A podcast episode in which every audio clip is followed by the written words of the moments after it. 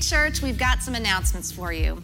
Easter at Fairfax is April 17th, and we've got four great services planned at 8, 9:30, 11, and 12:30. Now is a great time to start praying and thinking about who you're going to invite. It's been seven months since you responded to our Afghan Relief Fund, and we just want to give you a big thanks for that. Each month, we're able to deliver these needed supplies through the help of an amazing delivery team, and we would love for you to be a part of that. If you're able and interested, we would love for you to sign up on our website. We would love for you to join us on Saturday, May 21st for our Global 5K. This year, we're partnering with Children of Promise, which is an incredible child sponsorship organization. Families, this is going to be a great day to bring the kids. There'll be a fun run in addition to the 5K. If you're interested and want to sign up, you can visit our website. Finally, May 25th is our night of worship. I love Night of Worship because it's one of my favorite ways to connect with God. We would love for you to bring a friend, come with your small group, or if you already watch online, we would love for you to have a Night of Worship watch party at home. So, May 25th, mark your calendars. Well, that's all we have for you today, and we hope you enjoy the message.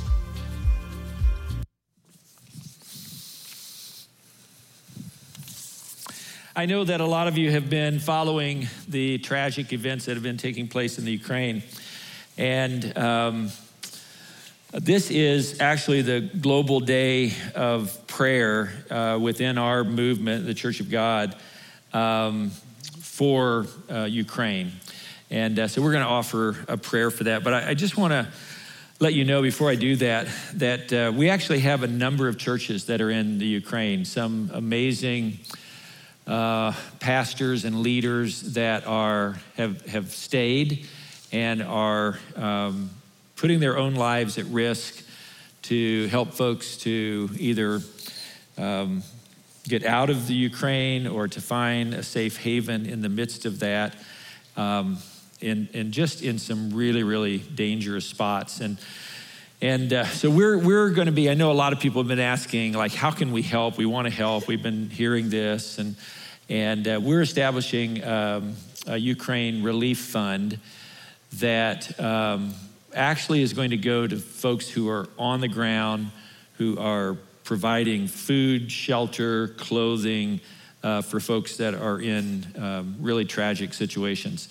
And um, through the help of our German church, the, the churches that we are connected to in Germany, uh, they have made some uh, connections that will allow us to actually get resources right to the people in the Ukraine.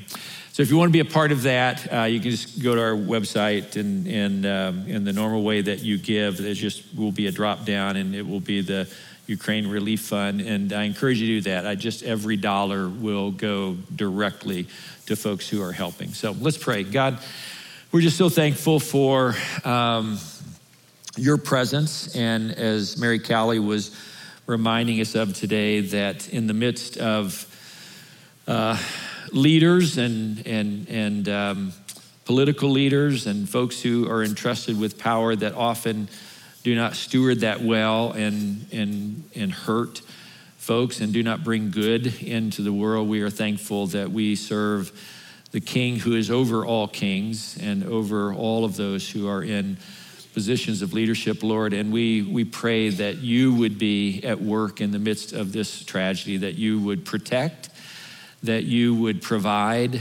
um, that those who are um, in the midst of this and and serving others and putting their lives at risk, Lord, that you would protect them, that you would protect their families. We pray that we as a church can be uh, a small part of responding to the need that is so huge that is there. And so we pray today, along with thousands of other congregations um, that are part of our tribe, Lord, we pray uh, your grace and your peace at work in the midst of this situation. In the name of Christ, we pray. And everyone said, Amen. All right, we have a special guest who is with us today. Um, Maquette Denny is the founder of Teach Haiti. Uh, which is an amazing organization that provides high quality education to really the least of these um, folks that would not have the opportunity to to get that. It changes the trajectory in many cases of their lives and the opportunities that are presented to them. And Teach Haiti is, um, you know, the organization that's on the point to manage the resources that we have sent down. Uh, part of our Renovate uh, project, we've sent down $100,000 to help to rebuild homes that were devastated by the earthquake that took place in Haiti um, in August of 2021, just 12 short years after a massive earthquake that hit the country uh, that was devastating as well. And uh, so it's, it's a privilege always, any chance we get to have Maquette here. And so she's here to give us an update on kind of those rebuilding projects. So would you welcome Maquette Denny to the platform?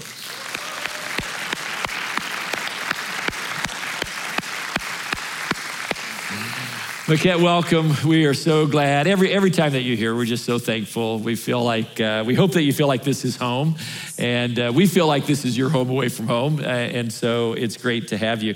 Uh, before we talk about the rebuilding projects and all of that, I know that you have a special guest who is uh, with us today. So I want you to introduce her and tell a little bit of that story.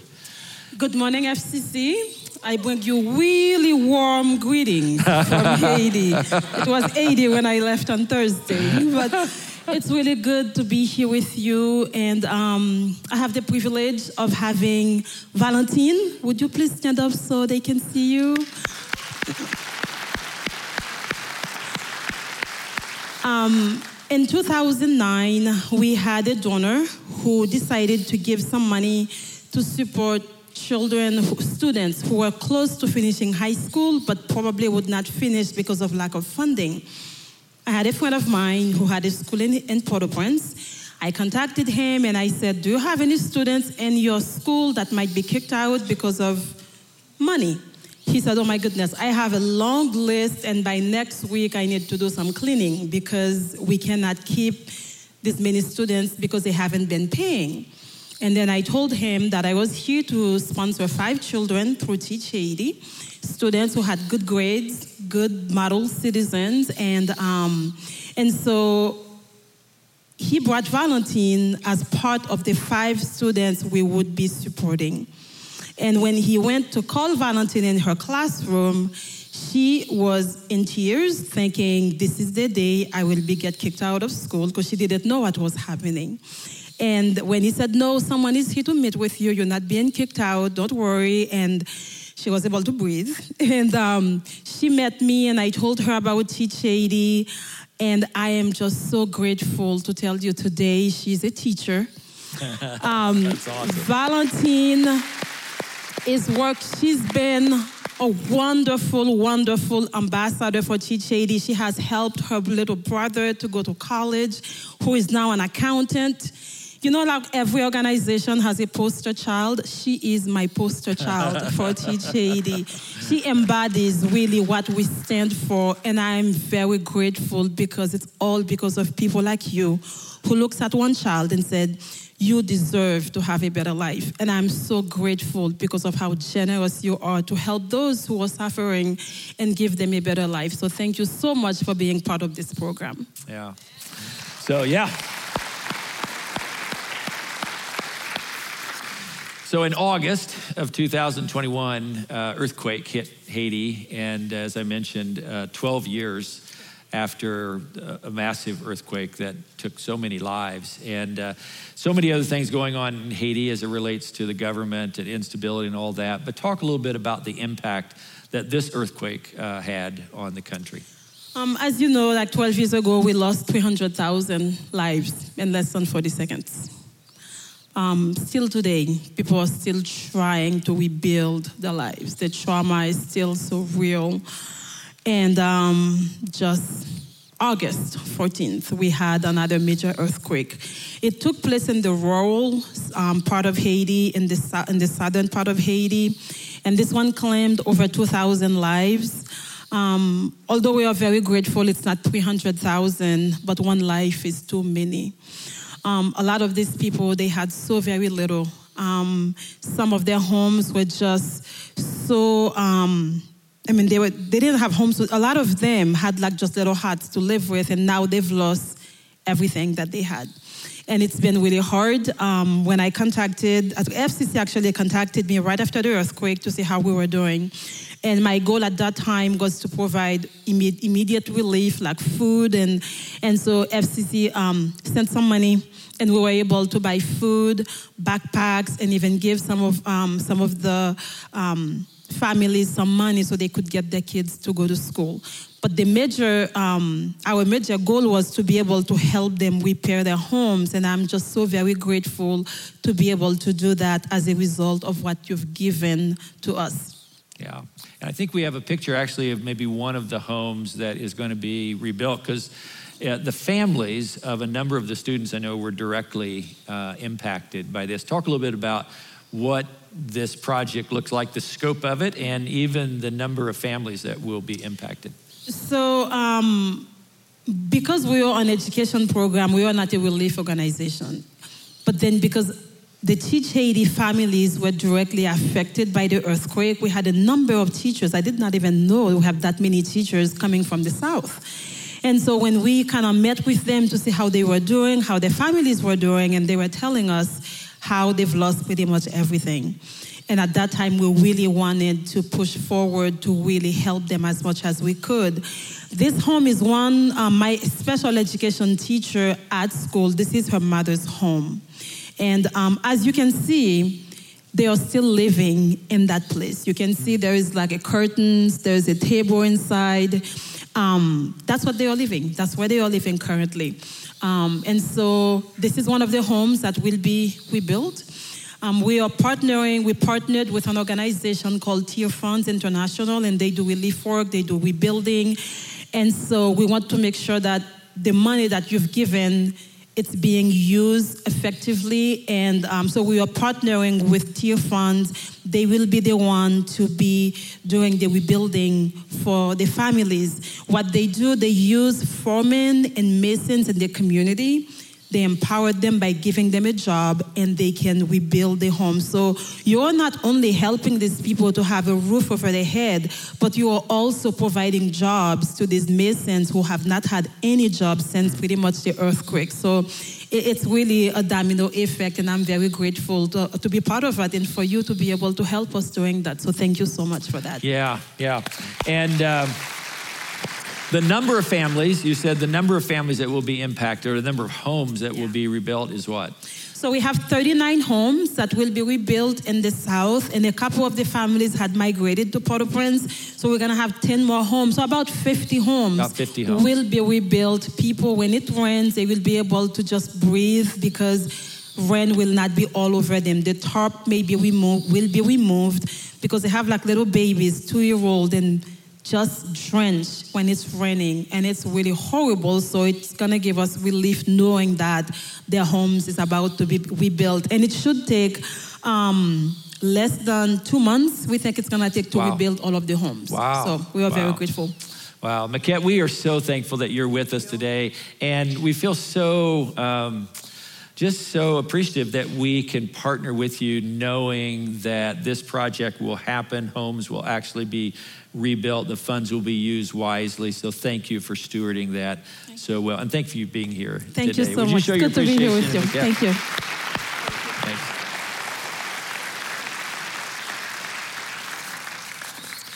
All right, Maquette and uh, some others I think are going to be leaving now. They've got to do some testing. They're traveling, and so some of you understand all of that. Um, uh, that stuff that has to happen when we travel.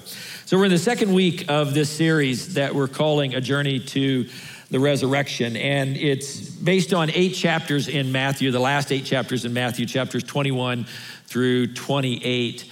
And uh, last week we talked about uh, the triumphal entry of Jesus into Jerusalem. That's in chapter 21. A lot of people don't realize that because Palm Sunday traditionally falls the week right before Easter, of how much happened between Jesus' first entrance into Jerusalem, that triumphal entry, and uh, the time when he goes to the cross and is resurrected. And that's what we're going to be looking at over these eight weeks. And today we're going to move on to chapter 22. And chapter 22 begins with this interesting statement Jesus spoke to them, to them, again in parables. Now, anytime a chapter starts by talking about them, you have to answer the question who is the them that this is talking about?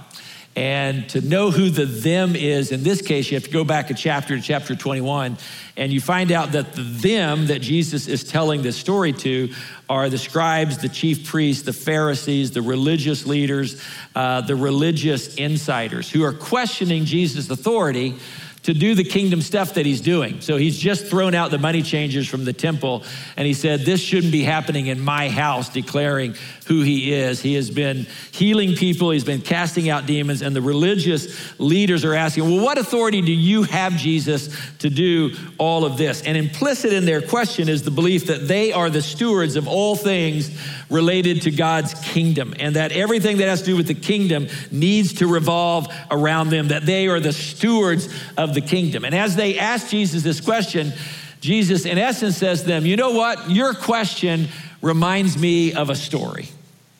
And which is always often what Jesus did is to tell a story, to tell a parable that helps to get across a spiritual truth. And this is the parable that he tells, starting in verse 2. The kingdom of heaven is like a king who prepared a wedding banquet for his son. And he sent his servants to those who had been invited to the banquet to tell them to come, but they refused to come. Then he sent some more servants and said, Tell those who have been invited that I have prepared my dinner. My oxen and fattened cattle have been butchered, and everything is ready. Come to the wedding banquet. But they paid no attention and went off, one to his field, another to his business. So there's this king whose son is getting married, and he wants to throw kind of a party of a lifetime, this huge, once in a lifetime kind of banquet feast. And when the banquet is prepared, the king sends out servants to tell those who have already been invited and already RSVP that they're going to come to the banquet that now's the time. Like, get your wedding clothes on. In many cases, it's going to take a day or two travel to get here. So it's time to, to get your wedding garments on, to start to make this trip, and to show up at the party. In fact, it's interesting that not much has changed in the 2,000 years in terms of like, invitations to big parties, like invitations to big events. Like typically, when there's a big event, uh, first there's a save the date that goes out, like we want you just to put this on your calendar. Then there's kind of the formal reservation that goes out, uh, and uh, and then people RSVP and say yes, I'm going to be there. And usually, when you get closer and closer to the date, whatever it is, there's little reminders that go out, like the date's getting close. Don't forget, come. It's going to be time to come to this huge, amazing event. And then people show up at the event. People come. But in the parable that Jesus tells, when the messengers go to those who have been invited, they got the, the save the date, they got the invitation, they RSVP'd, they said they're coming, they ignore the messengers and they refuse to come to the party. Now, these landowners and business owners in the parable who refuse to come to the party clearly represent the religious leaders that Jesus is telling this story to. These religious leaders who, um, in this time and in the past, have ignored the messengers, the prophets that God has sent to tell them about the kingdom, and are now ignoring the messenger, Jesus, who is saying, It's time to come to the banquet feast. It's time to come to the party. The kingdom has come. The kingdom is here. The kingdom is all around us. We sing these songs all the time. That's what Jesus came to tell everyone. Like, the kingdom is now, the kingdom is here. And once again, the religious leaders are ignoring the messenger, and in this case, eventually put him on a cross. Now, this is where the parable shifts. And Jesus begins to paint this beautiful picture of God's grace that clearly the religious leaders have forgotten all about. They've lost sight of. And this is what Jesus says. Then he said to his servants, The wedding banquet is ready, but those I invited did not deserve to come. Go to the street corners, invite the banquet. Uh, to the banquet, anyone you find. So the servants went out into the streets. They gathered all the people they could find, both good and bad both good and bad, and the wedding hall was filled with guests. Now, I think the parable teaches us four things about God's grace. Let me just kind of unpack that today. One is this that God's grace is absolutely, completely, totally, undeniably undeserved. What would have been most shocking to the religious leaders about Jesus' parable was who ended up at the banquet in the parable, in the story. Like they would have completely understood that the landowners and the business owners would have been invited to a banquet thrown by a king because they were VIPs in the community. They are the kind of people that get invited to those kinds of events. So they would have totally understood that. They were the kind of people who typically were invited to the banquet of a king. They had earned their invitation because of their wealth. They had earned their invitation because of their power. They had earned their invitation because of their influence in the community. And the religious leaders would clearly have identified in the story, like everybody, when you read Jesus' parables or you hear Jesus' parables, like people identify with certain characters in the story. The religious leaders, without knowing kind of where Jesus was going, they would have clearly identified with the landowners and the business owners because they felt like they had earned God's favor by the way that they had lived their lives. Like they had earned an invitation to the banquet, they had earned the right to experience the goodness of God, the blessing of God, because the way they had lived their lives. They saw themselves as being more moral, more righteous, more religious than most other people, and therefore they deserved the good things from God. But the idea that the king would send the out on the street corners to invite anyone and everyone to the banquet would have been unfathomable to them.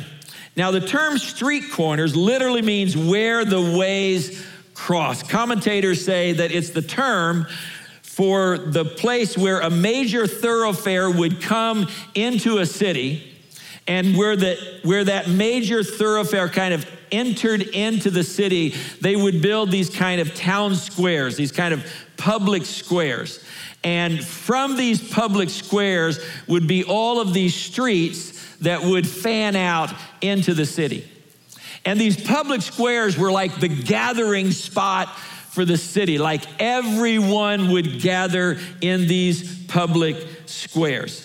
Um, the rich would be there, the poor would be there, the good would be there, the bad would be there, the moral would be there, the immoral people would be there. Like everyone would be in those public squares. So when the king in Jesus' story says to his servants, Go into the public squares and invite people, bring everyone there to the party, it's clear what Jesus is declaring. He's declaring that everyone is invited to the party. Everyone is invited to this kingdom feast that God is throwing for us. The rich, the poor, the good, the bad, the moral, the immoral, everyone is invited. He's declaring that there is no standard, no prerequisite that you have to meet to be invited to the party. The invitation is not earned, it is an act of grace.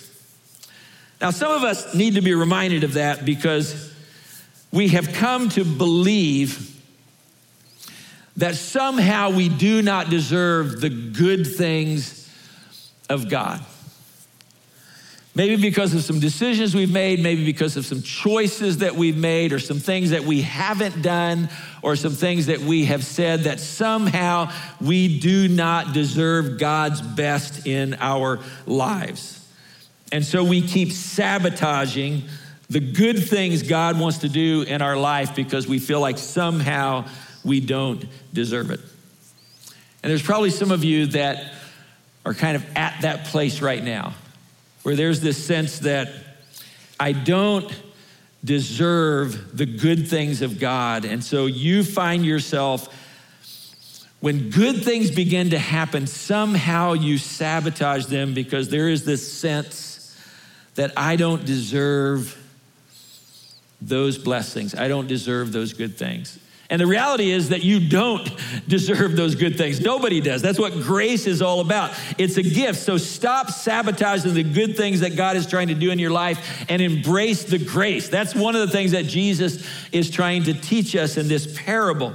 But others of you, it's not that you don't feel like you deserve God's best, God's good things, the good things of God. You need to be reminded of this because you're bothered by the good things that God is doing in someone else's life because you don't think they deserve it. Like you see good things happening in someone else's life and you don't think they deserve it. In fact, you feel like you deserve it way more than they deserve it because you are living a more righteous life, a more moral life, a, a better life. You're making better decisions than they are making. And so you're kind of upset that good things are happening in their life. And that's what the religious leaders that Jesus is talking to thought.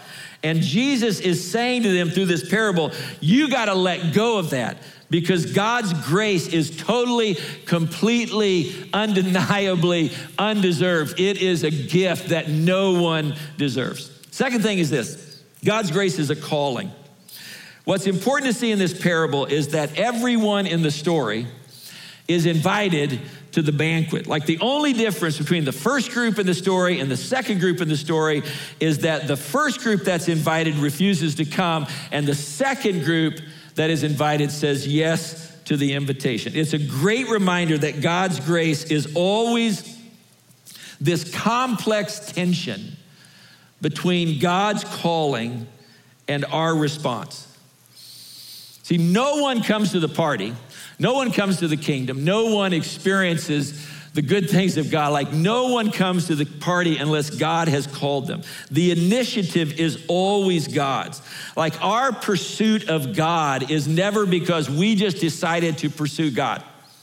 Like sometimes we get that sense, like, you know, I, I, need to get my life in order. I need to straighten some things out. I need to start making some different decisions. I need to start pursuing God. And we get this sense that we started pursuing God at our initiative. But our pursuit of God is never at our initiative, it's always us responding to God's call.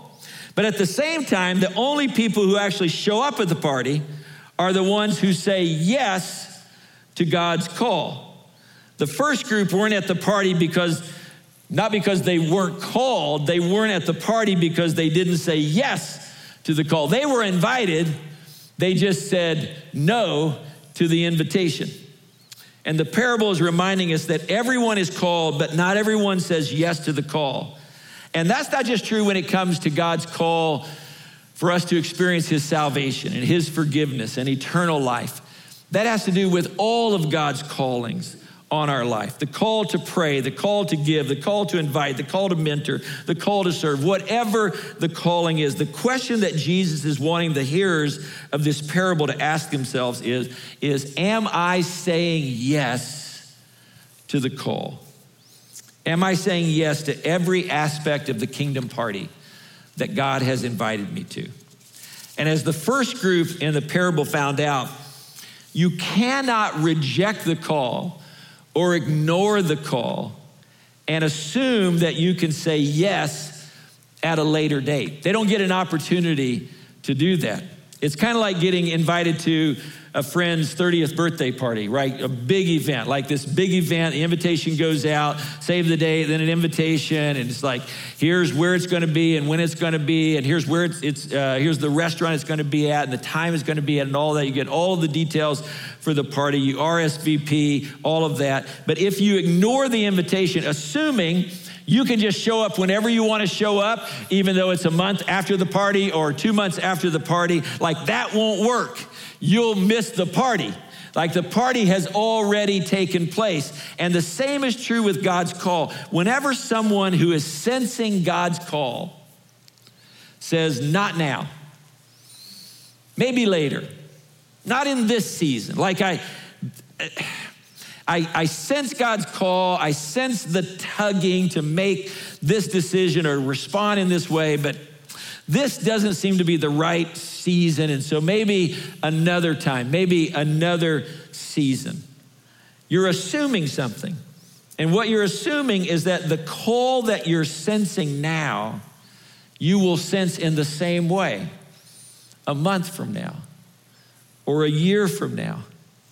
And there is no guarantee of that. It's not that God doesn't continue to call. God is a pursuing God. We talk about that all the time.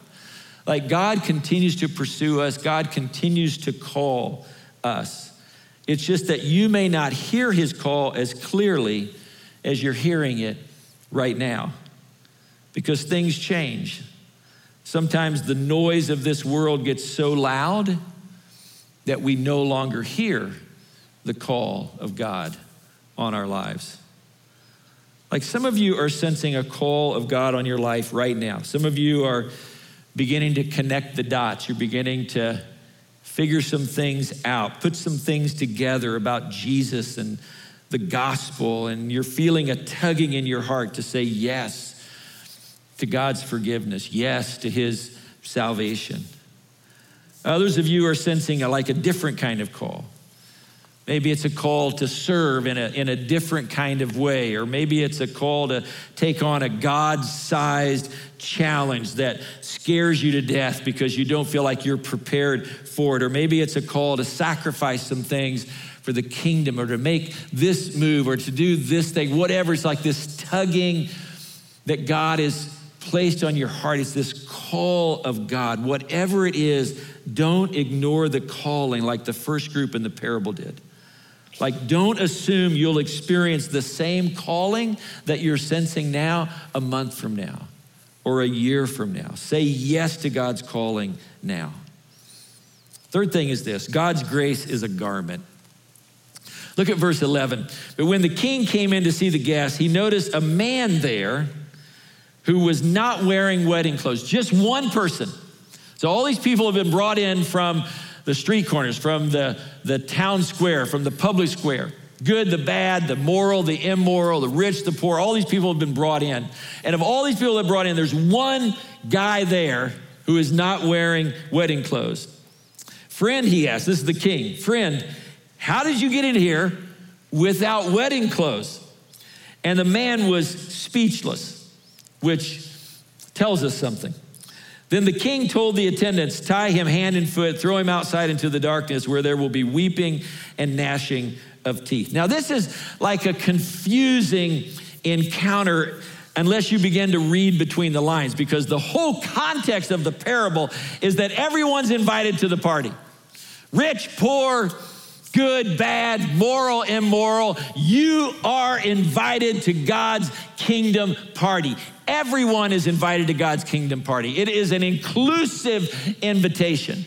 So, the whole point of the parable is about how inclusive the party is, how everyone is invited to the party. But here you have this one person where he's confronted about the clothing, the kind of clothing that he is not wearing. And it's, it's confusing until you begin to read between the lines and figure out what's going on. Now, you would think that the guy would have a great excuse for why he's not wearing wedding clothes, right?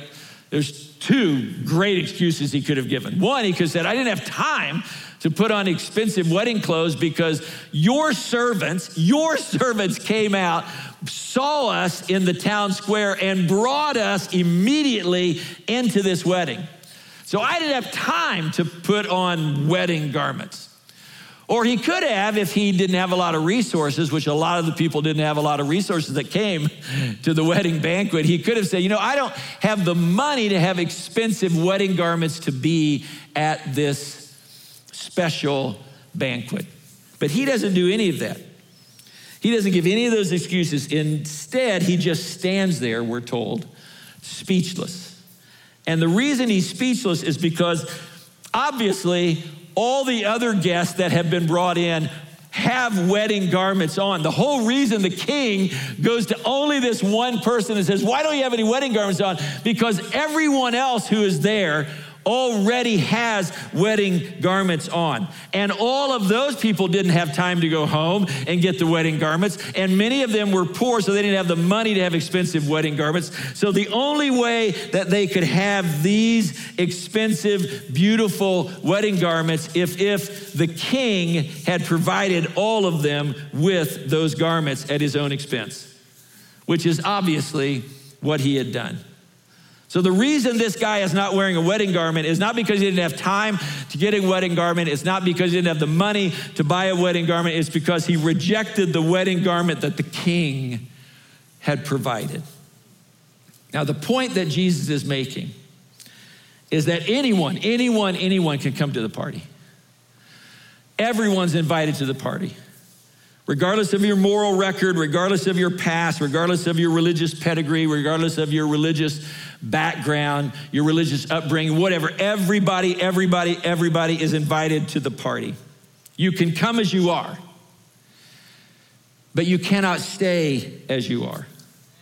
That if you want to fully participate in the feast, if you want to fully participate in the party, if you want to truly be at the table enjoying that which the kingdom is all about, that you must be clothed in the wedding garment. The wedding garment represents the righteousness of Christ. It's clear what Jesus is talking about here. And Jesus is saying if you want to experience the fullness of the kingdom, you have to be clothed in the righteousness of Christ.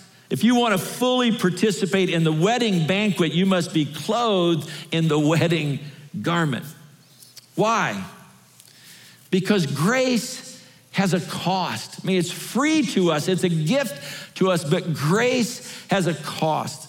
That grace and justice are not mutually exclusive. This is the thing that people, when you talk about grace, feel like grace is, is cheap. Dietrich Bonhoeffer talks about this that it is, it is free, but it is not cheap. That grace is costly, and that grace and justice are not mutually exclusive, that you don't either believe in a God that is a gracious God or you believe in a God who is a God of justice, that justice and grace are two sides of the same coin. That somebody has to pay the cost for injustice. Somebody has to pay the cost so that everyone can be at the party. Somebody has to pay the cost so that everyone, the good, the bad, the rich, the poor, the moral, the immoral, everyone can come to the party. And grace is God saying, I'll pay the cost on your behalf. I'll purchase the wedding garments so that you can be at the party. And then the fourth thing is this God's grace fills us, overwhelms us with gratitude. I know this is a little bit of a generalization, but um, I think on the whole it's true. Is that the rich and the poor respond differently to food. And I put all of us, I know that you don't feel like you're rich, but we've talked about this before that we live in the we live in the richest country on the face of the planet, and one of the richest counties on the face of the planet. So compared to the rest of the world, like we all fall into that kind of rich category. And and the rich and the poor tend to respond differently to food. The rich critique their food. Like that's what we do. Like we critique our food. Like, what do you think? Like we're out to eat. Like, what do you think? And and and how do you think this compares to the restaurant we were at last night? And and and this isn't as good as blank, or this isn't as authentic as blank, or, or I like this a lot better. Like the rich critique their food. That's just like, that's what we do. But for a person who is poor and in need of food, it's generally a different response.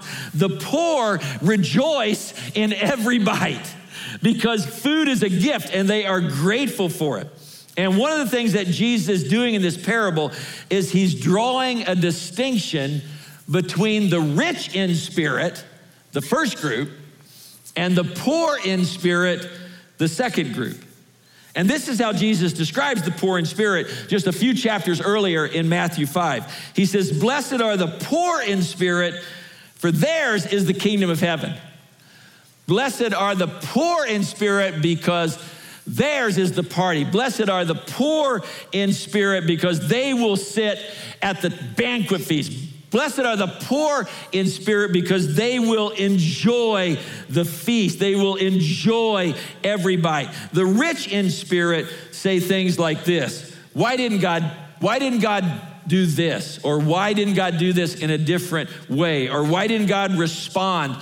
More quickly, or this person seems to have experienced more of God's grace than I have, and I feel like I'm living a much better life than they're living. Like that's how the rich in spirit respond. The rich in spirit feel like somehow they deserve God's grace, that it's something that's owed them because of the way they have lived their lives, the choices they have made, the decisions they have made. So they grow upset or they grow bitter over manifestations of God's grace that they think they should have gotten. They grow upset or bitter over manifestations of God's grace that someone else has gotten, but they didn't get in the same way. And they miss out on the manifestations of God's grace that they've already received because they're simply not paying attention. But the poor in spirit, they rejoice in every bite. The poor in spirit are always filled with gratitude because they see everything as a gift from God. They see their salvation as a gift from God. They see their possessions as a gift from God. They see every good relationship in their life as a gift from God. They see every experience of peace in the midst of the storm as a gift of God. And that's why they're filled with such gratitude, because it's all a gift, it's all grace. The reason the landowners and the business leaders in the parable missed out on the feast wasn't because they were rich, it was because they were rich, they were rich in spirit. And that's the point that Jesus is making to the religious leaders. He's saying to them, You are not poor in spirit. You are rich in spirit. You think that you've somehow earned God's favor by the way that you've lived your lives, by the decisions that you've made. You've taken God's grace for granted. And because of that, you are going to miss out on the feast. I'm here to declare a feast, a party. And you're going to miss out because you are rich in spirit that somehow you think you deserve what God is offering to give you. And the question, of course, that we have to ask ourselves is like, am I rich in spirit in this season of life that I'm in, or am I poor in spirit? Like, am I critiquing? The kingdom feast? Or am I rejoicing with every bite? Like, is grace changing me? Or have I somehow come to the point where I am taking grace for granted? Am I rich in spirit or am I poor in spirit? God, we confess to you today that sometimes, even after we have said yes to you, that we live our lives rich in spirit. That we begin to critique the kingdom feast that you have set before us that we begin to take for granted the grace that you have extended to us. That our hearts are not filled with gratitude. That at times bitterness and anger takes control of our lives and we take your grace for granted. Lord, we confess that today. May we be filled with gratitude because of your grace, because of the feast that you have set before us, because of the party that you have invited us to. May we rejoice in every bite of this kingdom feast that you have set before us and walk in gratitude. Make us poor in spirit. In the name of Christ we pray. Amen. Let's stand together.